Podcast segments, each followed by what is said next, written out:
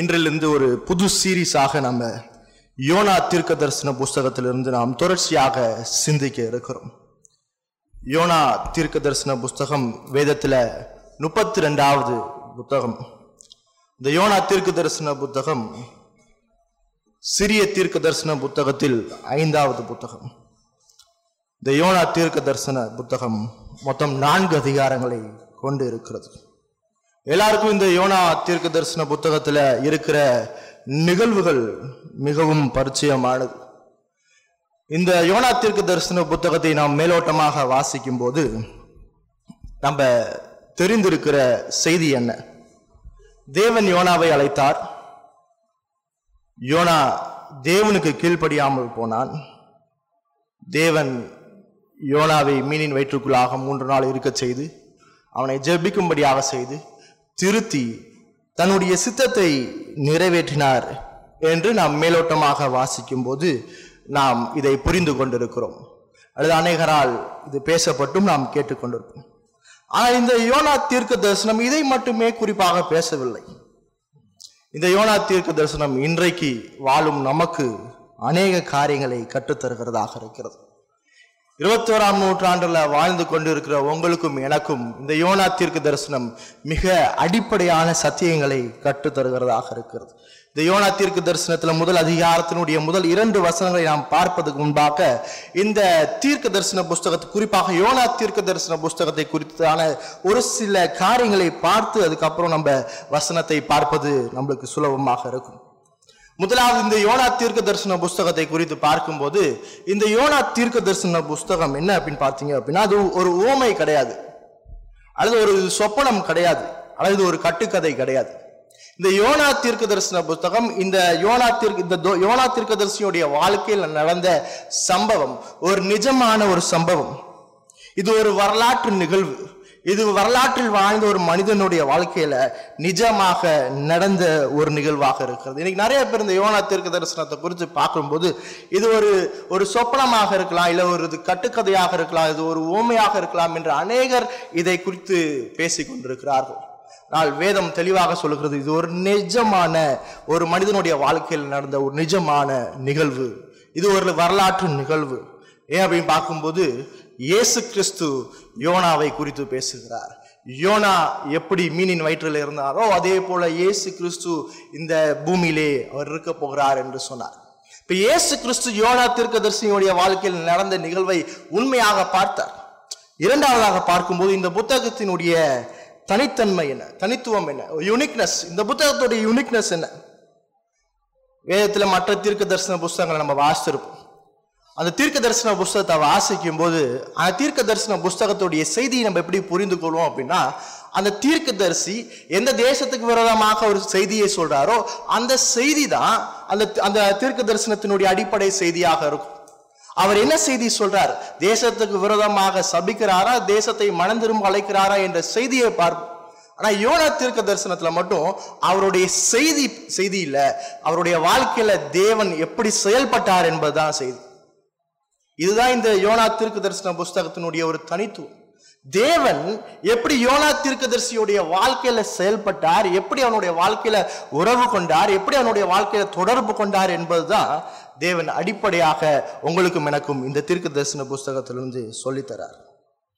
அடுத்து மூன்றாவதாக பார்க்கும்போது இந்த யோனா தீர்க்க தரிசனம் எழுதப்பட வேண்டிய அடிப்படை நோக்கம் என்ன? ஒரு இன்டென்ஷன் என்ன? முதலாவது என்னன்னு பார்க்கும்போது என்ன நோக்கம் அப்படின்னு பார்க்கும்போது இஸ்ரவேல் ஜனங்களுடைய குறுகிய எண்ணத்தை வெளிப்படுத்துகிறது. இஸ்ரவேல் ஜனங்களுடைய எண்ணம் எப்படி இருந்துச்சு அப்படின்னா என்னுடைய தேவன் ஆபர்ஹாம் ஈசாக்கு யாக்கோபுக்கு மட்டும் தேவன் என்று எண்ணினார்கள். இந்த யோனா தீர்க்கதரிசி என்ன அவருடைய இந்த சரித்திர புஸ்த இந்த தீர்க்க தரிசன புஸ்தகத்தின் மூலமாக என்ன சொல்றார் என்று பார்க்கும்போது உங்களுடைய என்னுடைய தேவன் ஆபிரகாம் ஈசாக்கு யாக்கோபுக்கு மட்டும் தேவன் அல்ல அவர் இந்த முழு உலகத்திற்கும் தேவன் என்பதை சுட்டி காட்டுகிறார் தேவன் அவர் எனக்கு மட்டும் இஸ்ரவேல் ஜனங்கள் என்ன நினைச்சிருந்தாங்கன்னா தேவனை தெரிந்து கொண்டார். நான் அவருடைய செல்ல பிள்ளை தேவனை தெரிந்து கொண்டார். அவர் என்னுடைய தேவன் என்று நினைத்திருந்தார்கள். ஆனால் இந்த தீர்க்க தரிசனத்தின் மூலமாக தேவன் சொல்கிறது நான் முழு உலகத்துக்கும் தேவனாக இருக்கிறேன். தேவனுடைய இருதயம் இஸ்ரவேல் ஜனங்களுடைய இருதயத்தை விட பெரியது. இதுதான் இந்த தீர்க்க தரிசன புஸ்தகத்தினுடைய அடிப்படையான நோக்கம். தேவன் தேவன் தன்னுடைய இரக்கத்தை புறஜாதிகள் மக்களிடத்தில் காட்டினார். எதுக்கு இந்த தீர்க்க தரிசன புஸ்தகத்துல தேவன் புறஜாதிகள் இடத்துல காட்டுறார்? பாகமம் முப்பத்தி இரண்டாம் அதிகாரம் இருபத்தி ஆறாம் வசனத்துல பார்க்கும்போது விக்கிரகத்தை வழிபடும் போது இஸ்ரவேல் தேசம் விக்கிரகத்தை வழிபடும் போது மதியில்லாத ஜனங்கள் இடத்துல நான் உறவு கொண்டு அவர்கள் மூலமாக அவர்களுக்கு நான் கிருபை இரக்கம் காட்டுவதன் மூலமாக நீங்கள் பொறாமைப்படுவீர்கள் என்று சொல்லியிருக்கிறார். இது ஒரு நியாய தீர்ப்பு. இப்ப இஸ்ரவேல் ஜனங்கள் இடத்துல தேவன் என்ன சொல்லியிருக்கிறான் நீ விக்கிரகத்தை வழங்கக்கூடாது தெய்வம் அல்லாத நீ தெய்வமாக வணங்கக்கூடாது அப்படி நீ வணங்கின அப்படின்னா நான் உன்னோட வைத்திருக்கிற உறவை நான் புறஜாதிகள் இடத்துல அந்த கிருபையை காட்டுவேன் அந்த இரக்கத்தை காட்டுவேன். அதை பார்த்து நீ பொறாமைப்படுவாய். அதை பார்த்து நீ எரிச்சல் மூடுவாய். அதான் ரோமர் ஒன்பதாம் அதிகாரத்திலிருந்து பதினோராம் அதிகாரத்தினுடைய ஒரு சுரக்கும். அடுத்து இந்த புத்தகத்தினுடைய தீர்க்க தரிசன நோக்கம் என்னன்னு பார்க்கும்போது இந்த புத்தகம் வரப்போகிற மேசியாவை காட்டுகிறது. யோனாவை விட பெரியவர் வருகிறார். இந்த அடிப்படையான சிந்தனையை கொண்டு நாம் இந்த புத்தகத்தை பார்க்க இருக்கிறோம். அதுக்கு முன்பாக இஸ்ரவேல் நாட்டில் நம்ம வேதத்தை பழைய ஏற்பாடை படிக்கும்போது இஸ்ரவேல் தேசம் என்று சொல்லும்போது அதில் தீர்க்கதரிசிகள் இருப்பது வழக்கம். தீர்க்கதரிசிகள் என்பவர்கள் இஸ்ரவேல் தேசத்திலும் மூதேயாவா தேசத்திலும் இருப்பார்கள். ஏன் இருக்கிறாங்க தீர்க்கதரிசிகள்? கத்தருடைய மக்களாகவே தீர்க்கதரிசி ஒருவர் தேவை என்று தீர்க்கதரிசிகள் இல்லை. தீர்க்கதரிசி இருக்கிறார் என்றால் அதனுடைய அர்த்தம் என்ன அப்படின்னா அது தேவனுடைய இரக்கத்தின் தொடர்ச்சியான வெளிப்பாடு. தேவன் தேசத்தின் மீது தொடர்ச்சியாக இரக்கமுள்ளவராய் இருக்கிறார் என்பதை வெளிப்படுத்துகிறது. நான் தொடர்ச்சியாக உங்களை நேசிக்கிறேன் என்பதை அது வெளிப்படுத்துகிறது. என்னுடைய தேவன் உடன்படிக்கையின் தேவன். அந்த தேவன் அந்த உடன்படிக்கை விட்டு மீறுவதில்லை. ஆகவே நான் உங்களுக்கு தீர்க்கதரிசியை கொடுக்கிறேன். அந்த தீர்க்கதரிசி எப்போ வருவான் அப்படின்னு பார்த்தீங்க அப்படின்னா அந்த தீர்க்கதரிசி தேசம் இக்கட்டாக இருக்கிற ஒரு நிலையில வருவான். அடுத்து என்ன நடக்க போகுதுன்னு தெரியாம இருக்கிற ஒரு நிலையில வருவான் அந்த தீர்க்கதரிசி என்ன சொல்லுவான் அப்படின்னா அந்த இக்கட்டான நேரத்துல ஜனங்களுக்கு ஒரு செய்தியை சொல்லுவான் அந்த இக்கட்டான நேரத்துல வந்து ஜனங்களுக்கு தேவையான செய்தியை கடவுள் இடத்திலிருந்து ஜனங்களுக்கு சொல்லுவான் அப்ப அது என்ன வெளிப்பாடு அப்படின்னா தேவன் இந்த தீர்க்கதரிசியின் மூலமாக இந்த ஜனங்களுக்கு கொடுக்கப்படுகிற செய்தி நான் உன்னை நேசிக்கிறேன். நீ என்னை பணிந்து கொள். நான் உன் மேல கிருபையா இருக்கிறேன். ஒவ்வொரு புது புது தீர்க்கதரிசி வரும்போது தேவன் என்ன சொல்றாரா? புதுசு புதுசா அவர் இடத்துல அன்பையும் இரக்கத்தையும் வெளிப்படுத்தி கொண்டே இருக்கிறார். தேவன் ஒவ்வொரு தீர்க்கதரிசியும் வரலாற்றுல இப்படிதான் அனுப்புகிறார் அதே போல தேவன் இந்த யோனா தீர்க்கதரிசியும் அனுப்புகிறார். இப்படிப்பட்ட சிந்தனையோடு நாம் இந்த யோனா தீர்க்க தரிசன புஸ்தகத்தை அணுகலாம். யோனா முதலாம் அதிகாரம் முதல் இரண்டு வசனத்தை வாசி கேட்கலாம். அமிதாயின் குமாரனாகிய யோனாவுக்கு கத்தருடைய வார்த்தை உண்டாகி அவர் நீ எழுந்து மகாநகரமாகி நினைவேக்கு போய் அதற்கு விரோதமாய் பிரசங்கி அவர்களுடைய அக்கிரமம் என் சமூகத்தில் வந்து எட்டினது என்றார். இந்த முதல் வசனத்தை பார்க்கும்போது இந்த முதல் வசனம் யோனாவை குறித்ததான ஒரு அறிமுகம். யார் இந்த யோனா? எங்கே இருந்து வந்தான்? எந்த பகுதியில யாருடைய ராஜ்யத்துக்கீழாக இவன் தன்னுடைய ஊழியத்தை செய்கிறான்? அப்படிப்பட்ட எந்த விதமான ஒரு இன்ட்ரொடக்ஷனும் இந்த இடத்துல இல்லை.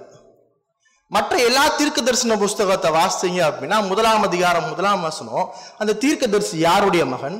யாருடைய அரசாட்சி கீழே? எந்த தேசத்துல அவன் ஊழியம் செய்கிறான் என்று சொல்லியிருக்கும். உதாரணத்துக்கு அடுத்த புக்கை திருப்பிக்கலாம். மீகா ஒன்னாம் அதிகாரம் ஒன்னாம் வசனத்தை கத்துக்கலாம்.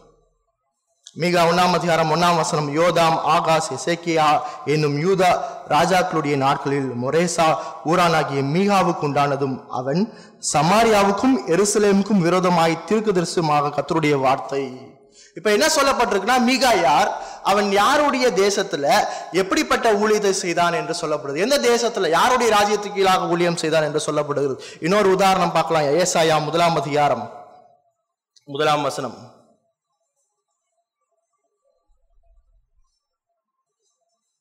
ஏசாயா முதலாம் அதிகாரம் முதலாம் வசனம். ஆமோச்சின் குமாரனாகிய ஏசாயா யூதாவின் ராஜாக்களாகிய உசியா யோதாம் ஆகாஷ் இசைக்கியா என்பவரின் நாட்களில் யூதாவையும் எருசலேமும் குறித்து கண்ட தரிசனம்.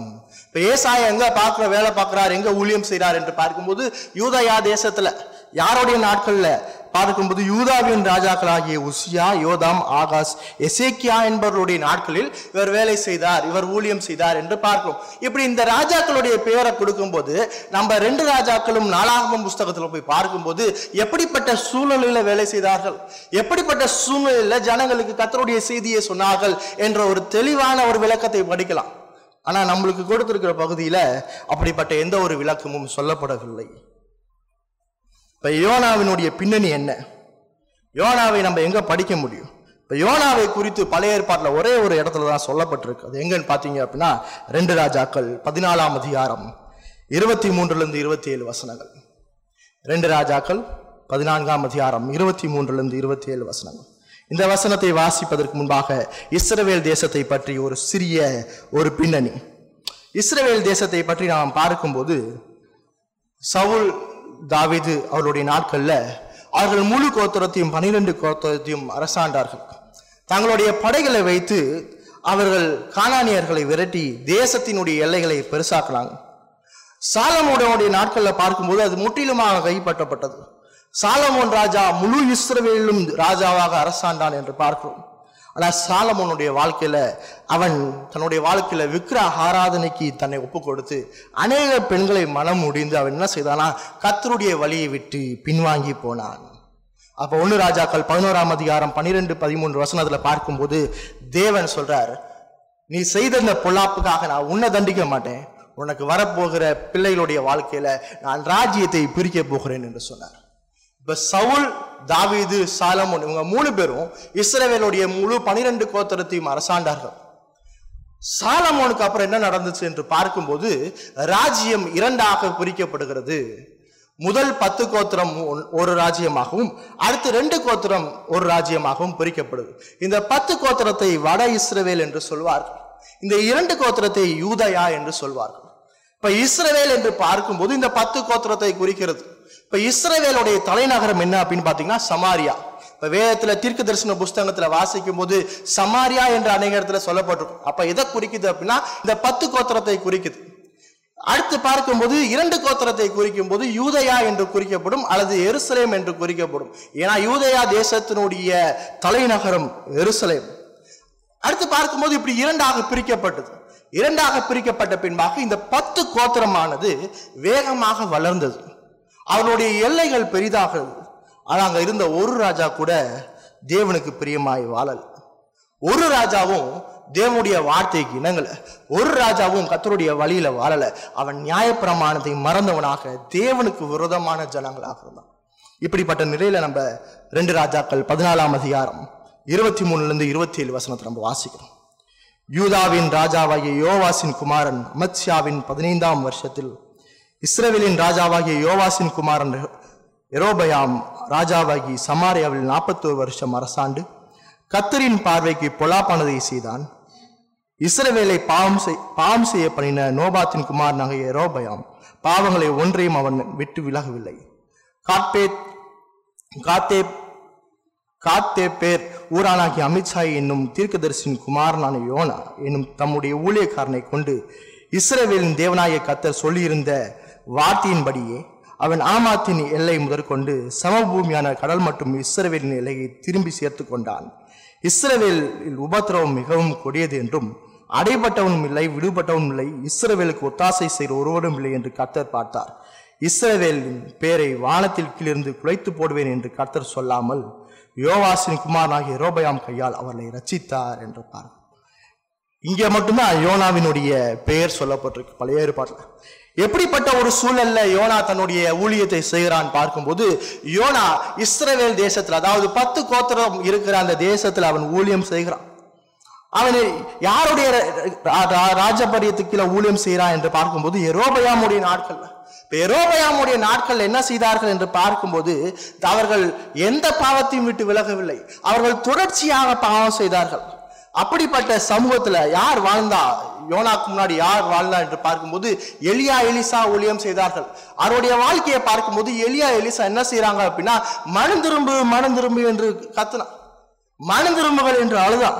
ஆனா இங்கே யோனாவை பார்க்கும்போது யோனா எப்படிப்பட்ட ஒரு தீர்க்க தரிசன வார்த்தையை சொல்றான் அப்படின்னா உன்னுடைய எல்லைகள் பெரிதாக்கப்படும். உன்னுடைய எல்லைகளை நீ இன்னும் பெருசாக்கி கொள்வேன் அங்க பார்க்கும்போது இந்த இஸ்ரேவேல் ஜனங்களுடைய வாழ்க்கையில அவர் தேவன் பார்க்கிறார். அவனுடைய உபத்திரவம் கொடியது. அவனை அவனுக்கு அடைப்பட்டவனும் இல்லை விடுபட்டவனும் இல்லை. இஸ்ரேவேலுக்கு ஒத்தாசை செய்கிறவனும் இல்லை என்று கர்த்தர் பார்த்தார். இஸ்ரேவேலை காப்பாற்றவே முடியாது. அப்போ அவனுடைய பாவம் அவ்வளவு பெரிதாக இருந்தது. அவனுடைய பாவம் அவ்வளவு கூடியதாக இருக்கும்போது தேவன் அவனை நியாயம் தீர்க்க வேண்டும். தேவன் அவனுக்கு பொல்லாப்பு செய்ய வேண்டும். தேவன் தன்னுடைய நியாய பிரமாணத்தின்படி அவர்களை சரி கட்ட வேண்டும். இப்படிப்பட்ட நிலையில யோனாங்க என்ன தீர்க்க தரிசனம் சொல்றான் அப்படின்னா நீ மனம் திரும்பு என்று சொல்லவில்லை. நீ கத்தரை நோக்கி விண்ணப்பம் பண்ணு என்று சொல்லவில்லை. உன்னுடைய பாவத்தை விட்டு விலகு என்று சொல்லவில்லை. அவன் என்ன சொல்றான் அப்படின்னா உன்னுடைய எல்லைகள் இன்னும் விஸ்தரிக்கப்படும் என்று சொல்கிறான். இந்த யோனாவுடைய தீர்க்கு தரிசனத்தினால கர்த்தர் அவர்களை ரச்சித்தார். யாருடைய கையினால் ரச்சித்தார் என்று பார்க்கும்போது எரோபயாமினுடைய கையிலால் அவர்களை ரச்சித்தார் என்று பார்க்கிறோம் இது ஒரு முக்கியமான பாடத்தை சொல்லி தருது. என்னுடைய வாழ்க்கையில் நான் தேவனுடைய ராஜ்யத்தில் பயனுள்ளவனாக இருப்பது ரட்சிப்பினுடைய அடையாளம் இல்லை. நான் தேவனுடைய ராஜ்யத்தில் பயனுள்ளவனாக நான் இருக்கிறேன். என்னையால் நிறையா பேர் சுவிசேஷத்தை கேட்டாங்க. என்னையால் நிறைய பேருக்கு உ- உதவியாக இருக்கிறது. என்னுடைய வாழ்க்கையினால் அநேகருக்கு ஆசீர்வாதமாக இருப்பது அது ரட்சிப்பின் அடையாளம் அல்ல. ரட்சிப்பின் அடையாளம் என்பது இருதயத்துல தேவனுடைய இரக்கத்தையும் கிருபையும் பெற்றிருக்க வேண்டும். ஏரோபயாம் கொல்லாத ராஜா. அவன் விக்கிரகத்தை விட்டு வழிவிலகவில்லை. அவன் விக்கிரகத்தை வழிபட்டான். தொடர்ச்சியாக ஜனங்களை இந்த விக்கிரகத்தை வழிபடும்படியாக அவன் ஜனங்களை கட்டாயப்படுத்தினான் என்று நாம் பார்க்கிறோம். இப்படிப்பட்ட நிலையிலிருந்தும் தேவன் தன்னுடைய இரக்கத்தை காண்பித்தார். பாவத்தின் மோசமான நிலையில் இருந்த தேவன் நியாயத்தீர்ப்பு மட்டுமே கிடைக்க வேண்டிய ஒரு தேசத்திற்கு தேவன் இரக்கத்தை காண்பித்தார். யோனா இதை தன்னுடைய வாழ்க்கையில ஏற்கனவே அனுபவித்திருந்தான். இப்படிப்பட்ட நிலையில இஸ்ரவேல் ஜனங்களுடைய மனநிலை எப்படி இருக்கும் அப்படின்னு பார்த்தீங்க அப்படின்னா இஸ்ரேலுடைய சரித்திரத்தை நீங்க முழுசுமா படிக்கும்போது இஸ்ரேல் ஜனங்கள் ஆவிக்குரிய நிலையில சரியான ஒரு நிலைப்பாட்டில் வாழும்போது அவர்கள் சொல்வாங்க தேவனுடைய இறக்கம் புறஜாதிகள்ட்டும் சென்று பெரிய காரியத்தை செய்யட்டும் சொல்லுவோம் இதுக்கு உதாரணமாக நம்ம சங்கீதம் அறுபத்தி ஏழை திருப்பிக் கொள்ளலாம். சங்கீதம் அறுபத்தி ஏழு முதல் மூன்று வசனத்தை வாசிக்கும் போது தேவனே பூமியில் உம்முடைய வழியும் எல்லா ஜாதிகளுக்குள்ளும் உம்முடைய ரச்சனையும் விளங்கும்படியாய் தேவரீர் எங்களுக்கு இறங்கி எங்களை ஆசிர்வதித்து உம்முடைய முகத்தை எங்கள் மேல் பிரகாசிக்க பண்ணும். தேவனே ஜனங்கள் உண்மை துதிப்பார்களாக. சகல ஜனங்களும் உண்மை துதிப்பார்களாக.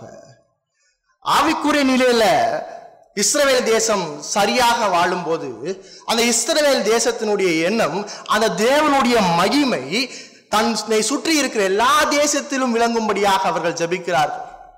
கத்தருடைய கிருபை கத்தருடைய இரக்கம் என்னை சுற்றி இருக்கிற எல்லா புரஜாதியார் தேசத்திலும் அவருடைய கிருபை போக வேண்டும் என்று ஜபிக்கிறார்கள். ஆனா அவருடைய அவைக்குரிய நிலை மோசமாக இருக்கும்போது யோனாவை போல சுவிசேஷத்தை கொண்டு செல்ல தடை கற்களாக இருக்கிறார் என்னுடைய ஆவிக்குரிய வாழ்க்கை சரியா இருக்கா இல்லையா நான் எப்படி தெரிஞ்சுக்க முடியும்? என்னுடைய ஆவிக்குரிய வாழ்க்கையில நான் பின்வாங்கி இருக்கும்போது உலக சிந்தைகளால் நான் அகப்பட்டு போவேன். உலக சிந்தைகளால் நான் அகப்படும் போது தேவன் எனக்கு மட்டும்தான் தேவன். அவர் என்னுடைய தேவன் என்று அந்த தேவனுடைய கிருபையும் மகிமையும் நான் எனக்குள்ளாக சுருக்கி விடுவேன். இந்த இஸ்ரேல் ஜனங்களுடைய வாழ்க்கையில் அப்படிதான் நடந்துச்சு. இந்த சங்கீதம் அறுபத்தேழு பாடும்போது அவன் ஆவிக்குரிய வாழ்க்கையில தேவனோடு உள்ள உறவுல மிக சந்தோஷமாக இருந்தான். அந்த சுவிசேஷத்தை கத்தருடைய மகிமையை கொண்டு செல்கிற ஒரு மனிதனாக இருந்தான். அந்த இஸ்ரேல் தேசம் அப்படிதான் வாழ்ந்துச்சு. ஆனா தேவனுடைய உறவுல இருந்து பின்வாங்கும் போது ஆவிக்குரிய நிலையில தோய்ந்து போகும்போது அவன் உலக பிரகாரமான காரியங்களால் அகப்படும் போது சுவிசேஷத்தை கொண்டு செல்ல தடைக்கற்களாக இருக்கிறான் என்று பார்க்கிறோம். இந்த இஸ்ரேல் தேசம் எப்படி நினைக்குது? இந்த யோனா எப்படி நினைக்கிறான் அந்த காலகட்டத்துல? ரெண்டு ராஜாக்கள் நம்ம வாசிக்கும் போது அவன் அவனை அவனை கட்டுப்படுத்த யாருமே இல்லை. ஆவிக்குரிய நிலையில தேவனோட ஒரு சரியான உறவுல இல்லை. அது தீர்க்கதரிசியும் பாதிக்கும். ஜனங்கள் தேவனோடு சரியான உறவு இல்லாத போது அது தீர்க்கதரிசியும் பாதிக்கும். எலியா எலிசாவுடைய தீர்க்க தரிசன ஊழியத்தை போல யோனா கத்தரிடத்துல திரும்பு என்று அவன் பிரசங்கிக்கலை. யோனா கத்திரத்துல திரும்பு மனம் திரும்பு என்று அவன் ஒருபோதும் பிரசங்கிக்கவே இல்லை. வேதத்தில் நம்ம அதை வாசிக்கவே முடியாது. இப்போ அது அந்த பிரசங்கத்தை செய்ய சொல்லி தான் சொல்றாரு. ஆனால் அவன் முடியாதுன்றான். என்னுடைய என்னுடைய தேவன் அவன்கிட்டலாம் போய் சொல்ல மாட்டேன்றான். இது நம்மளுக்கு ஒரு எச்சரிப்பின் செய்தி. நீங்கள் நான் எப்படி இருக்கும் தேவனுடைய கிருபையும் இரக்கத்தையும் இந்த தேசத்துக்குள்ள கொண்டு செல்வதற்கு ஆயத்தமா இருக்கிறோமா இல்ல அவர் என்னுடைய தேவன் என்னதான் தெரிஞ்சு கொண்டார் என்னதான் முன்குறிச்சார் அவர் எனக்கு மட்டும்தான் எனக்கு மட்டும்தான் கிருபை எனக்கு மட்டும்தான் இறக்கம் என்று சொல்லி எனக்குள்ளாக அந்த கிருபையை நான் வைத்துக் கொள்கிறேனா அநேக நேரத்துல நாம யோனாவை போலதான் இருக்கிறோம். அநேக நேரத்துல யோனா வாழ்ந்த அதே சூழல்ல நீங்களும் நான் வாழ்ந்து கொண்டு வெளியே போய் பாருங்க. இந்த சமூகத்துல பாவம் கொட்டி கிடக்கு. அப்படின்னு வெளியே போனாலே பார்க்கிற அனைத்தும் பொல்லாப்பு. கேட்கிற அனைத்து செய்தியும் பொல்லாத செய்தி கேட்கிற வார்த்தைகள் கொடிய வார்த்தைகள் பார்க்கிற காரியங்கள் இச்சையான காரியங்கள் உறவுகள் மோசமான உறவுகள். உலக பிரகாரமாக வாழ்ந்துட்டு இருந்தா சுவிசேஷம் தேசத்துக்குள்ள செல்லாது. அதுக்கு யோனா ஒரு உதாரணம். இஸ்ரவேல் ஜனம் அதுக்கு ஒரு உதாரணம். அவர்கள் மறுபடியும் தேவனோட உறவுல சரி செய்யவே இல்லை. அந்த பத்து கோத்திரம் அசிரியர்களால் சிறைப்பட்டு போனதுதான். திரும்பி வரவே இல்லை. அவன் உறவு சரியில்லை. அவன் தேவனை நோக்கி பார்க்கல. மனம் திரும்பு என்ற செய்தி அவன் கேட்கவே இல்லை. எலியா எலிசாவை போல ஒருவன் அவனுக்கு திரும்பி பிரசங்கிக்கவே இல்லை. அவன் போனான். யோனா தீர்க்கதரிசி பிரசங்கிக்கல. எவ்வளோ பெரிய ஆபத்தான ஒரு நிலைப்பாடு. நம்மளுடைய அவர்களுடைய எண்ணம் குறுகியது. நான் ஆவிக்குரிய வாழ்க்கையில சரியாக வாழாத போது என்னுடைய மைண்ட் நேரோ மைண்டட் ஆயிரும். இப்படிதான் இஸ்ரவேல் ஜனங்களுடைய வாழ்க்கையும் அவனுடைய எண்ணம் குறுகியதாகிவிட்டது. தீர்க்கதரிசினுடைய எண்ணம் குறுகியதாகிவிட்டது. இன்னைக்கு நம்மளுடைய எண்ணமும் குறுகியது. ஏன்? நான் ஆவிக்குரிய வாழ்க்கையில தேவனோடு உள்ள உறவுல சரியா இல்லை. அதனால சுவிசேஷத்தை கொண்டு செல்ல பயப்படுகிறவனாக இருக்கிறேன். அதை கொண்டு செல்ல தடைக்கற்களாக நானே இருந்து விடுகிறேன். யோனாவின் நிலை இப்படிப்பட்டதான் இதான் யோனாவினுடைய அறிமுகம். யோனா மிக மோசமான ஒரு சூழலில் வாழ்ந்து கொண்டிருந்த தேவனுடைய திருக்கதர்சியில் ஒருவன்.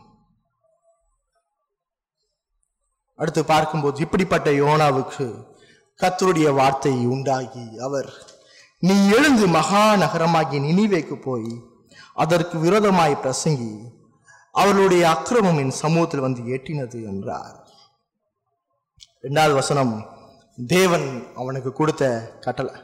என்ன கட்டளை சொல்றார் என்று பார்க்கும்போது நீ எழுந்து மகாநகரமாகி நினைவுக்கு நினிவேவுக்கு போ. நினிவே என்பது மகாநகரம் ஆங்கிலத்தில் த கிரேட் சிட்டி என்று சொல்லப்படும். இப்போ நினைவே எங்க இருக்கு அப்படின்னு பார்த்தீங்க அப்படின்னா அது அசிரியால இருக்கு. அசிரியா தேசத்தினுடைய தலைநகரம் நினிவே. தேவன் இந்த தேசத்தை எதுக்கு வைத்திருந்தார் என்று பார்க்கும்போது இந்த பத்து கோத்திரத்தை சிறைப்பிடிச்சிட்டு போக தான் தேவன் இந்த தேசத்தை வைத்திருந்தார். இந்த பத்து கோத்திரம் தேவனுக்கு பொல்லாப்பானதை செய்யும். இவன் மனம் திரும்ப மாட்டான். இவனை சிறைப்பட்டு சிறைப்பட்டு கொண்டு போவதற்காக தான் இந்த இந்த அசிரியா பட்டணத்தை தேவ தேசத்தை தேவன் வைத்திருந்தார். இந்த அசிரியா தேசத்தில் உள்ள கேபிட்டல் சிட்டி எனிவே அது மகா பெரிய நகரம். மகா பெருசுனா எது எல்லாம் பெருசு? அதனுடைய அளவுல பெருசு. அது பாபிலோனோ பாபிலோனையோட பெருசு. அந்த நகரத்தை சுற்றி பார்ப்பதுக்கு மூன்று நாள் ஆகும். யோனா மூன்றாம் அதிகாரம் மூன்றாம் வசனத்தை திருப்பிட்டீங்க அப்படின்னா யோனா எழுந்து கத்தருடைய வார்த்தையின்படி நினைவுக்கு நினைவேவுக்கு போனான் நினைவே மூன்று நாள் பிரயாணமான விஸ்தாரமான மகா பெரிய நகரமாக இருந்தது. அது பெரிய ஊர் மூன்று நாள் ஆகும் அந்த முழு நகரத்தையும் சுற்றி பார்ப்பதற்கு. அவ்வளோ பெரிய ஊர் இருந்துச்சு அப்படின்னா ஜனத்தொகை அதிகமாக இருந்துச்சு. ரெண்டு மில்லியன் மக்கள் இருந்தார்கள். அவ்வளோ பெரிய ஊரில் என்ன இருந்துச்சு அப்படின்னு பார்த்தீங்க அப்படின்னா பெரிய பெரிய கட்டிடங்கள் இருந்துச்சு மதில் சுவர்கள் இருந்துச்சு. அ- அந்த நகரத்துக்குள்ளாக ஆயிரத்தி ஐநூறு தூண்கள் இருந்துச்சு. நீங்க மதில் சுவர்ல ஏறி தான் அந்த அந்த அவுட்டரை பார்க்க வேண்டிய அவசியம் இல்லை. இந்த ஆயிரத்தி ஐநூறு தூண்கள்ல நீங்க ஏறி யார் அட்டாக் பண்ண வரான் என்பதெல்லாம் பார்க்கலாம். அவ்வளோ பெரிய ஒரு கட்டிடக்கலைகளை கொண்ட ஒரு நகரமாக இருந்துச்சு. அதே போல அரசு அலுவலகம் அனை நிறைய இருந்துச்சு. இந்தியாவில் நியூ டெல்லி இருக்கிற மாதிரி அங்க இந்த நினைவே பட்டணத்தில் அரசு அலுவலகம் அநேகம் இருந்தது. இதெல்லாம் யோனா கேள்விப்பட்டிருப்பார். இப்போ இந்த யோனா தீர்க்க தரிசன புஸ்தகத்தினுடைய முதல் வசனத்துல யோனா யாருடைய மகன் என்று சொல்லியாச்சு. வேற எந்த இன்ஃபர்மேஷனும் சொல்லாம வேற எதுவும் சொல்லாம அடுத்து என்ன சொல்லுது என்று பார்த்தீங்கன்னா கத்தருடைய வார்த்தை உண்டாகி அவர் நீ எழுந்த மகாநகரமாகி நினைவுக்கு போய் என்ற ஒரு கட்டளை வருகிறது. மிச்ச எல்லா தீர்க்க தரிசன புஸ்தகத்தை பார்க்கும்போது அல்லது மற்ற தீர்க்க தரிசிகளை பார்க்கும்போது தேவன் ஒரு தீர்க்க தரிசியை தயார்படுத்துவார். உதாரணத்துக்கு ஏசாயாவை பார்க்கும்போது ஏசாயா இடத்துல ஒரு தரிசனத்தை கொடுத்து அவர் இடத்துல நீ பிரசங்கி பிரசங்கி அந்த செய்தியை சொல்லு நான் சொல்ற வரைக்கும் சொல்லு நான் அவனை தயார்படுத்துவார். நான் நீ பிரசங்கிப்ப ஒருத்தர் மனம் திரும்ப மாட்டான் அவனுடைய காது மந்தமாக போகும் உன்னுடைய ஊழியம் மிக கஷ்டமான ஊழியம் என்று ஏசாயாவை என்ன செய்கிறார் என்று பார்க்கும்போது தயார்படுத்துவார். எரேமியாவோட பார்க்கும்போது ஒரு தனிப்பட்ட உறவுல நான் ஒரு சிறு பிள்ளை நான் போய் இந்த தீர்க்கதரிசன ஊழியத்தை செய்ய முடியாது என்று சொல்லும்போது தனிப்பட்ட உறவுல அவனோடு உறவாடி அவனை தயார் செய்வார். ஆனா இங்க யோனாவுக்கு அப்படி கிடையாது. யோனாவுக்கு வந்தார் யோனா நீ எழுந்து நினைவேவுக்கு போ. எந்த மாதிரி தயார்படுத்துதல் எந்த ப்ரிப்பரேஷனும் இல்லை. நீ எதிரி அதான் இங்க யோனா பார்க்கிறோம். அவனுடைய அப்பா பேர் சொல்லியிருக்கு கத்தர் வந்தார் அவனிடத்தில் நீ எழுந்து நினைவேவுக்கு போ. என்ன சொல்லுது இந்த கட்டளை? இந்த கட்டளையுடைய தன்மை என்ன? இந்த கட்டளை என்ன சொல்லுது அப்படின்னா தேவன் தன்னுடைய சர்வ அதிகாரத்தை யோனாவின் இடத்தில் பயன்படுத்துகிறார். தேவன் தன்னுடைய சர்வ அதிகாரத்தை யோனாவின் இடத்துல பயன்படுத்துகிறார்.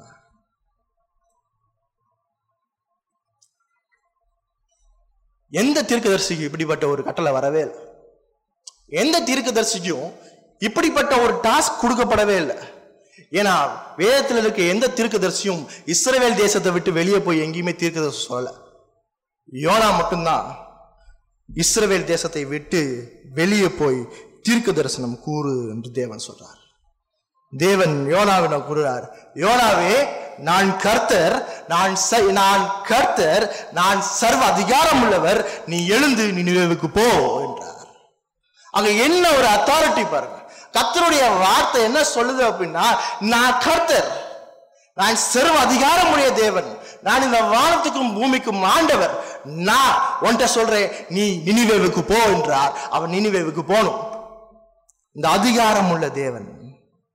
தேவன் பேசும்போது தன்னுடைய முழு அதிகாரத்தையும் அவர் வெளிப்படுத்துகிறார்.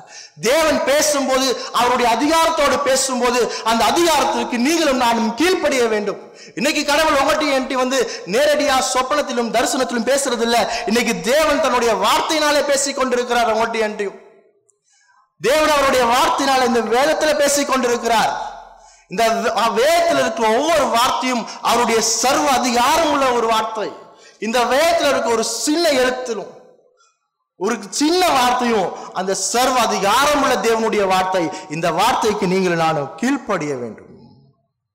இதை வாசிக்கும் போது அலட்சியமாக வாசிக்க கூடாது. இது அதிகாரமுள்ள தேவனிடத்துல இருந்து வந்த அதிகாரமுள்ள வார்த்தை. இந்த வார்த்தையில வல்லமை இருக்கு. அந்த நினைவேவுக்கு போ என்ற வார்த்தையில எவ்வளவு வல்லமை இருக்குதோ லாசரே வெளியே வா என்ற வார்த்தையில் எவ்வளவு வல்லமை இருக்குதோ வெளிச்சம் உண்டாக கடவுது என்ற வார்த்தையில் எவ்வளவு வல்லமை இருக்குதோ அதே வல்லமை நீங்களும் நானும் கையில வைத்திருக்கிற வேதத்தில் இருக்கிறது. இந்த வேதம் சர்வதிகாரம் உடையது இந்த கட்டளை எதற்கு என்று பார்க்கும்போது எதற்காக தேவன் தன்னுடைய சர்வ அதிகாரத்தை பயன்படுத்தி இந்த கட்டளையை சொல்றார்? இந்த கட்டளை மிக முக்கியமான ஒரு குணாதிசயத்தை வெளிப்படுத்துகிறது. இந்த கட்டளை என்ன சொல்லுது அப்படின்னா நான் புறஜாதியாராகிய இந்த நினைவே மக்கள் இடத்துல எவ்வளவு இரக்கமா இருக்கிறேன் என்பதை பார். அந்த தே அந்த நினைவே மக்கள் இடத்துல என்ன கட்டளை அந்த கட்டளையுடைய சாராம்சம் என்னன்னு பார்க்கும்போது அந்த ஜனங்கள் இடத்துல என்னுடைய இரக்கத்தை நான் காண்பிக்க போகிறேன். நான் நீ யோனா போய் அந்த அந்த ஜனங்களுக்கு விரோதமாக பேசும்போது அந்த விரோதமாக பேசுகிற அந்த வசனம் இந்த ஜனங்கள் இடத்துல நான் இரக்கமாகவும் கிருபையாகவும் இருக்கிறேன் என்பதனுடைய வெளிப்பாடாக இருக்கிறது. இரக்கம் என்பது சடான் எங்கிருந்தோ வந்துடாது இரக்கம் என்பது ஃப்ரம் நோவேர் அப்படியே வந்துடாது இரக்கம் என்பது எப்படி வரும்னா கத்தருடைய வார்த்தையை பிரசங்கிக்கும் போது மட்டும்தான் வரும். கத்தருடைய வார்த்தையுடைய பிரசங்கம் இல்லாமல் இரக்கம் வரவே வராது. எப்பொழுதும் கத்தருடைய வார்த்தை பிரசங்கிக்கப்படும் போது அந்த கத்தருடைய வார்த்தை கத்தருடைய இரக்கத்தை வெளிப்படுத்துகிறது. கத்தர் தன்னுடைய இரக்கத்தை வெளிப்படுத்த நினைக்கும் போது ஒரு மனிதன் அந்த இரக்கத்தை கொண்டு செல்ல தடை கற்களாக இருந்தால் அது எவ்வளோ பெரிய அவமானம். தேவன் தன்னுடைய வார்த்தையை கொடுத்து அழிந்து போகிற ஜனங்களுக்கு என்னுடைய வார்த்தையை பிரசங்கி நான் என்னுடைய இரக்கத்தை காண்பிக்க போகிறேன் என்று சொல்லும்போது அந்த இரக்கத்தை கொண்டு செல்லாத மனிதன் எவ்வளோ பெரிய அவமானமான ஒரு செயல்.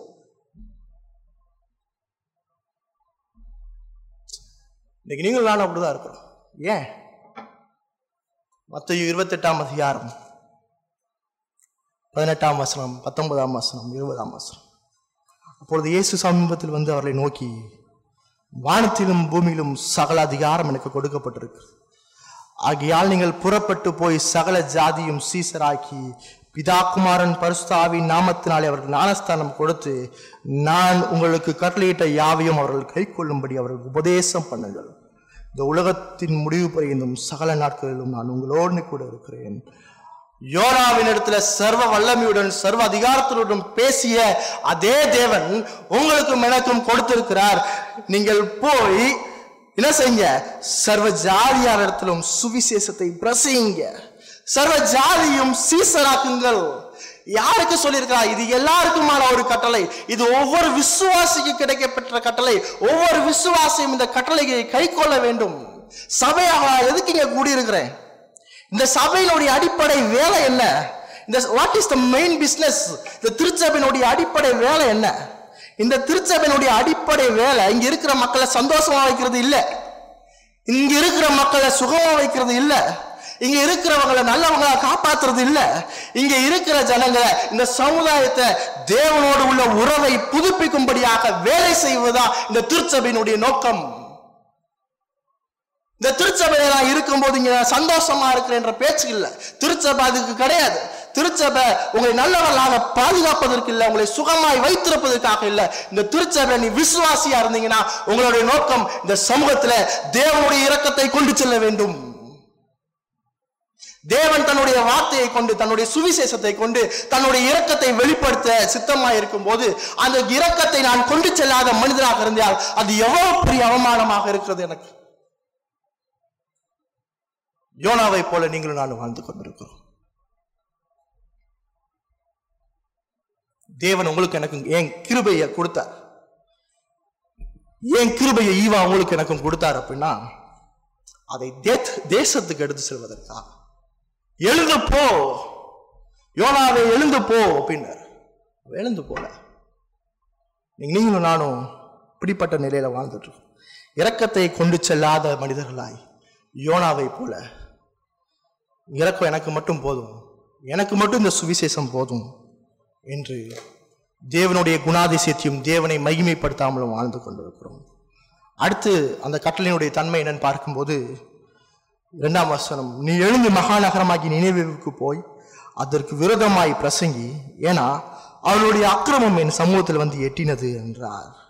அந்த கட்டளை நீதி உள்ள ஒரு கட்டளை அவர்களுக்கு விரோதமாய் பிரசங்கி அந்த நகரம் தேவனுடைய நீதியான நியாய தீர்ப்புக்கு முன்பாக நிற்கிறது. அந்த ஜ- ஜனங்கள் பாவம் செய்தார்கள். அவருடைய பொல்லாப்பு தேவனுடைய சமூகத்தில் எட்டியது. இது எங்கேயோ ஏற்கனவே வாசித்த மாதிரி இருக்கே. ஆதி ஆமத்துல சோதம் அவருடைய பாவம் தேவனுடைய சமூகத்தை எட்டியது. தேவன் நீதியாய் வந்து நியாயம் தீர்த்தார்.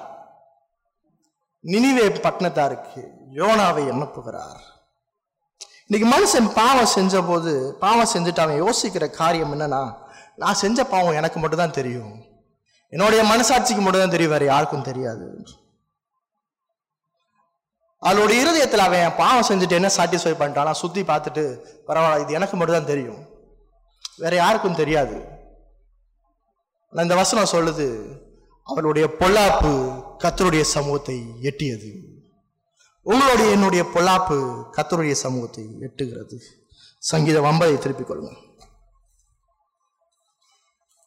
சங்கீதம் ஐம்பது ஐம்பது.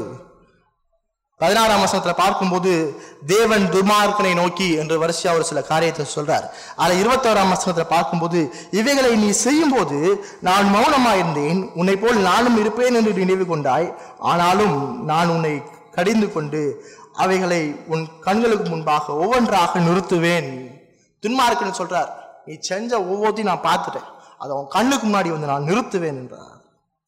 தேவனை மறக்கிறவர்களே இதை சிந்தித்துக் கொள்ளுங்கள். இல்லாவிட்டால் நான் உங்களை பீறி போடுவேன். ஒருவனும் உங்களை விடுவிப்பதில்லை. கர்த்தர் தெளிவா சொல்றார் உன்னுடைய பாவம் கண்ணுக்கு முன்னாடி இருக்கு. நீ என்ன செஞ்சன்னு நான் ஒவ்வொன்றா உன் கண்ணுக்கு முன்னாடி வந்து நிறுத்துவேன். அதை பார்த்து நான் உன்னை பீறி போடுவேன் என்று சொல்கிறார் இது ஏன் நினைவே மக்களுக்கு தேவன் இந்த கட்டளையை கொடுக்கிறார்? ஏன் அப்படின்னா அவர் நீதி உள்ள தேவன். அவருடைய பொல்லாப்பு மிகவும் கொடியதாக இருக்கிறது. அந்த கட்டளையில இரண்டு விஷயம் பார்க்கிறோம். தேவன் தன்னுடைய இரக்கத்தை வெளிப்படுத்துகிறார். தேவன் தன்னுடைய நீதியை வெளிப்படுத்துகிறார். இரக்கத்தில் என்ன சொல்றார் என்று பார்க்கும்போது உன்னுடைய பாவம் எனக்கு தெரியுன்றார் அது எப்படி இரக்கமாகும்? உன்னுடைய பாவம் எனக்கு தெரிந்தால் நான் பிரி போடுவேன் என்று சொன்ன தேவன் இன்றைக்கு வரைக்கும் அந்த நினைவே மக்களை ஒன்று செய்யாமல் அப்படியே வைத்திருக்கிறார். அதே போல உங்களுக்கு எனக்கும். நீங்கள் நானும் பாவம் செய்து கொண்டிருக்கோம். தினந்தோறும் பாவம் செஞ்சுக்கிட்டு இருக்கோம். தேவனுடைய சமூகத்துக்கு முன்பாக பாவம் செஞ்சுட்டு இருக்கோம். தேவன் பார்க்கிறார் என்று தெரிந்தும் ஒரு நீதியான நியாய தீர்ப்பு கூட நாம் இன்னும் வாங்கலை. பார்க்கும்போது அந்த நீதி என்ன சொல்லுது என்று பார்க்கும்போது அவன் மேல கோபமா இருக்கிறேன் என்று சொல்றார் தான் சொல்றாரு யோனாட்ட நீ போய் அந்த மக்களுக்கு விரோதமாகி பிரசங்கி அப்படின்றார். தேவன் மேல் குற்ற தேவன் மேல கோபமா இருக்கிறார். நீ குற்றவாளியா இருக்கிற என்பதை பிரசங்கி சுவிசேஷத்தினுடைய தாற்பயம் என்ன தெரியுமா? ஜனங்கள் நீங்க நல்லவங்க கடவுள் உங்களை ஆசிரதிப்பார் என்பதல்ல. நீ பாவியா இருக்கிற உன்னுடைய பாவம் தேவனுடைய சமூகத்துல எட்டி இருக்கிறது. நீ தேவனுக்கு முன்பாக குற்றவாளியா இருக்கிற இன்னும் தேவனிடத்துல இருந்து ஒரு நீதியான நியாய தீர்ப்பை நீ பெறவில்லை. நியாய தீர்ப்புக்கு முன்பாக இயேசு கிறிஸ்துவ விசுவாசி. இதுதான் சுவிசேஷம். இதான சுவிசேஷத்தினுடைய செய்தி. இதுதான் பிரசவம் இந்த செய்தி தான் உங்களை என்னையும் மாத்துச்சு. இந்த செய்தி தான் என்னை விடுதலை ஆக்கிச்சு இந்த செய்தி தான் தேவனோடு உங்களையும் என்னையும் ஒப்புரவாக்கியது. இது இரக்கத்தின் செய்தி. ஆனால் தேவன் பாவியில் மீது தினந்தோறும் சிரம் கொள்கிற தேவனாக இருக்கிறார். உங்களுக்கு எனக்கும் கொடுக்கப்பட்ட ஒரு மிகப்பெரிய பொறுப்பு என்ன தெரியுமா? இந்த செய்தியை சமூகத்துக்குள்ளாக கொண்டு செல்லுங்கள். யோனாவை போல தர்ஷீஸுக்கு ஓடிட்டு இருக்கிறோம். இது சபையினுடைய பொறுப்பு. ஊழியத்தினுடைய நோக்கம். சுவிசேஷம் என்பது அது தேவனுடைய கிருபையை தேவனுடைய இரக்கத்தை ஜனங்களுக்கு தேசத்துக்கு எடுத்து செல்வது. இந்த செய்தி கிறிஸ்தவர்களுடைய செய்தி அல்ல. இஸ்ரவேல் தேசத்து மக்களை போல இது யூதர்களுக்கானது இது தேவ அந்த யாக்கோபினுடைய பனிரெண்டு கோத்திரங்களுக்கானது என்று அவங்க தவறா புரிஞ்சு கொண்டான் ஏன்னா ஆபிரஹாம்கிட்ட தேவன் சொல்லும்போது என்ன சொல்லியிருக்கிறார்? ஆப்ர அதியாமம் பன்னு பன்னிரெண்டாம் அதிகாரத்தை எடுத்துக்கொள்ளுங்க. அதியாமம் பன்னிரெண்டாம் அதிகாரம். முதல் மூன்று வசனத்தை வாசிக்கும் போது கத்தர் ஆபிராமை நோக்கி நீ உன் தேசத்தையும் உன் இனத்தையும் உன் தகப்பன் வீட்டையும் விட்டு புறப்பட்டு நான் உனக்கு காண்பிக்கும் தேசத்துக்கு போ. நான் உன்னை பெரிய ஜாதியாக்கி உன்னை ஆசீர்வதித்து உன் பேரை பெருமைப்படுத்துவேன். நீ ஆசீர்வாதமாய் இருப்பாய். உன்னை ஆசீர்வதிக்கிறவர்களை ஆசீர்வதிப்பேன். உன்னை சபிக்கிறவர்களை சபிப்பேன். பூமியில் உள்ள வம்சங்கள் எல்லாம் உனக்குள் ஆசிர்வதிக்கப்படும். யார் யார் ஆசிர்வதிக்கப்படும்? பூமியில் உள்ள வம்சங்கள் எல்லாம் ஆபரகாம் மூலமாக தேவன் தன்னுடைய இரக்கத்தையும் கிருபையும் பூமியில் உள்ள வம்சங்கள் எல்லாருக்கும் கொடுக்க இருக்கிறார். இப்போ இந்த புதிய ஏற்பாட்டு காலத்துல இயேசு கிறிஸ்துவுக்கு முன்பாக திருச்சபாகிய நாம் புதிய இஸ்ரவேல் மக்கள் திருச்சபையாகிய நாம் உடன்படிக்கையின் மக்கள் திருச்சபையாகிய நாம் இந்த ஆபராம் கொடுத்த இந்த வாக்கு தத்தத்தை இந்த இந்த வாக்கு தத்தத்தை எடுத்து சகல ஜாதிகளுக்கும் இந்த உலகத்திற்கு கொண்டு செல்வது உங்களுக்கும் எனக்கும் கொடுக்கப்பட்ட ஒரு வாக்கு தத்தம் பொறுப்பு இட்ஸ் அ டியூட்டி திருச்சபையினுடைய டியூட்டி என்ன? என்னுடைய பொறுப்பு என்ன? திருச்சபை எதுக்கு இருக்குது? இந்த திருச்சபை இங்கே இருப்பதற்கான காரணம் என்ன? இந்த திருச்சபை இங்கே இருந்து கத்தருடைய கிருபையான சுவிசேஷத்தை இந்த பூமியில் உள்ள வம்சங்களுக்கெல்லாம் கொண்டு செல்ல வேண்டும். அது போதகருடைய கடமை மட்டும் இல்லை. சபை மூப்பர்களுடைய கடமை இல்லை உதவிக்காரனுடைய கடமை இல்லை ஒவ்வொரு விசுவாசியினுடைய கடமை. ஒவ்வொரு விசுவாசியும் ரச்சிக்கப்பட்ட விசுவாசி. தேவன் தனக்கு கிருபையாய கொடுத்த அந்த ஈவை இந்த சமூகத்துக்குள்ளாக கொண்டு செல்ல வேண்டும். தேவன் அதுக்கு தான் சொல்றார் நீ புறப்பட்டு போ யோனா. அவன் புறப்பட்டு போலையே. யோனா புறப்பட்டு போல. அதனால மறுபடியும் மத்தையும் இருபத்தெட்டாம் அதிகாரத்துல தேவன் சொல்றார் நீங்கள் புறப்பட்டு போங்கள் என்று சொல்கிறார். மறுபடியும் நாம் புறப்பட்டு போகாமல் இங்கே உட்கார்ந்து இருக்கிறோம் மறுபடியும் ஜனங்களுடைய வாழ்க்கையில கிருபையை சொல்லாமல் இங்கே உட்கார்ந்து இருக்கிறோம் மறுபடியும் தேவன் சொல்றாரு நீங்கள் புறப்பட்டு போங்கள். மறுபடியும் கிருபையும் இரக்கத்தையும் நீதியும் காண்பிக்கிற வாக்குத்தத்தத்தை கொடுத்திருக்கிறார் கட்டளையை கொடுத்திருக்கிறார். யோனாக்கு என்ன கட்டளை கொடுத்தாரோ அதே கட்டளையை மறுபடியும் நமக்கு கொடுத்திருக்கிறார். இரக்கமும் கிருபையும் நிறைந்த தேவன் தன்னுடைய நீதி உள்ள கட்டளையை கொடுத்திருக்கிறார். எப்படி யோனா கீழ்ப்படியாம இருந்தானோ அதே போல நாமும் இணை சேர்த்து எல்லாரும் கீழ்ப்படியாம உட்கார்ந்துருக்கிறோம். ஆனா இயேசு கிறிஸ்து அப்படி இல்லையே. பிதாவானவர் சொல்லும்போது தானாக முன் வந்து பாவிக்காக தன்னுடைய ஜீவனை விட்டார். ஏன்னா ஊழியம் என்பது மனிதனுடையதல்ல அது தேவனுடையது. தேவன் எப்படி செய்ய வேண்டும் என்பதை இந்த முப்பத்தி மூன்று ஆண்டு நம்மளுக்கு விவரித்து காண்பித்திருக்கிறார். சுவிசேஷத்தை எப்படி பிரசங்கிக்க வேண்டும் என்பதை தேவன் அந்த மூன்றரை ஆண்டு நம்மளுக்கு காண்பித்திருக்கிறார். எவ்வளவு மேன்மையான ஒரு ஒரு கிருபையான செய்தி என்பதை இயேசு கிறிஸ்துவனுடைய பாடு மரணத்தில் நம்ம பார்க்கிறோம். எவ்வளவு மேன்மையான செய்தி என்பதை சிலுவையில் தூங்கி அவர் காண்பித்திருக்கிறார். இயேசு கிறிஸ்து அந்த இரக்கத்தையும் அந்த நீதியும் தன் மேல் சுமந்து சிலுவையில் மறுத்தார் அவருடைய சிலுவை மரணம் எனக்காக இயேசு மறித்தார் என்பதை காட்டியது. அந்த சிலுவை மரணத்தில் அந்த இயேசு மறிக்கும் போது பிதாவினுடைய முழு கோபத்தையும் தன்மேல் தாங்கினாரே அது தேவனுடைய நீதியை வெளிப்படுத்துகிறது. மறுபடியும் திருச்சபைக்கு தேவன் சொல்றது நீங்கள் புறப்பட்டு போய் சகல ஜாதியாரையும் சீசராக்கி சுவிசேஷத்தை பிரசங்க யோனாவுக்கு கொடுத்த அதே கட்டளையை தேவன் மறுபடியும் உங்களுக்கும் எனக்கும் கொடுத்திருக்கிறார். நம்மளுடைய வேலை என்ன? திருச்சபினுடைய வேலை என்ன? சுவிசேஷத்தை பிரபலமாக்குங்கள். நம்மளை சுத்தி நிறைய அவிசுவாசிகள் நம்மளுடைய குடும்பத்துல நம்மளுடைய உறவினர்கள் மத்தியில. சுவிசேஷத்தை சொல்லுங்க அதற்கு அழைக்கப்பட்டு இருக்கிறோம் விசுவாசிகள் நிறைய நேரத்தில் நம்முடைய பொறுப்பை மறந்து செயல்பட்டு கொண்டிருக்கும் இஸ்ரவேல் ஜனங்களை போல உலக பிரகாரமான காரியங்களால் சூழ்ந்து ஆவிக்குறி நிலையில நம் மட்டுப்பட்டவர்களாய் ஒரு நேரோ மைண்டட் பீப்புளா வாழ்ந்து கொண்டிருக்கிறோம். நான் மட்டும்தான் விசுவாசி. அவிசுவாசியாக இருக்கிறவனுக்கும் எனக்கும் எந்த சம்மந்தமும் இல்லை. அப்படின்னு நினைக்கிறது அது சரியில்லை. இயேசு அப்படி நினச்சிருந்தாருன்னா உங்களுக்கும் எனக்கும் ரச்சிப்பு வந்திருக்காது. இஸ்ரவேல் மக்கள் புறஜாதியை நாய் என்று கருதினான் அவனுக்கெல்லாம் கிருப தேவையில்லைன்னு சொன்னான். பழைய ஏற்பாட்டிலும் சரி புதிய ஏற்பாட்டிலும் சரி. ஆனால் பவுல் புறஜாதிகளுக்கு வல்லமையாய் கத்தருடைய வார்த்தையை சொன்னான். நீங்களும் நானும் ரசிக்கப்பட்டிருக்கோம் நீங்கள் நாளும் கடவுளுடைய கிருபையை பெற்றிருக்கிறோம் அந்த கிருபையை தேசத்திலே கொண்டு செல்வோம். தேவன் தாம் இந்த வசனங்களை ஆசீர்வதிப்பாரான்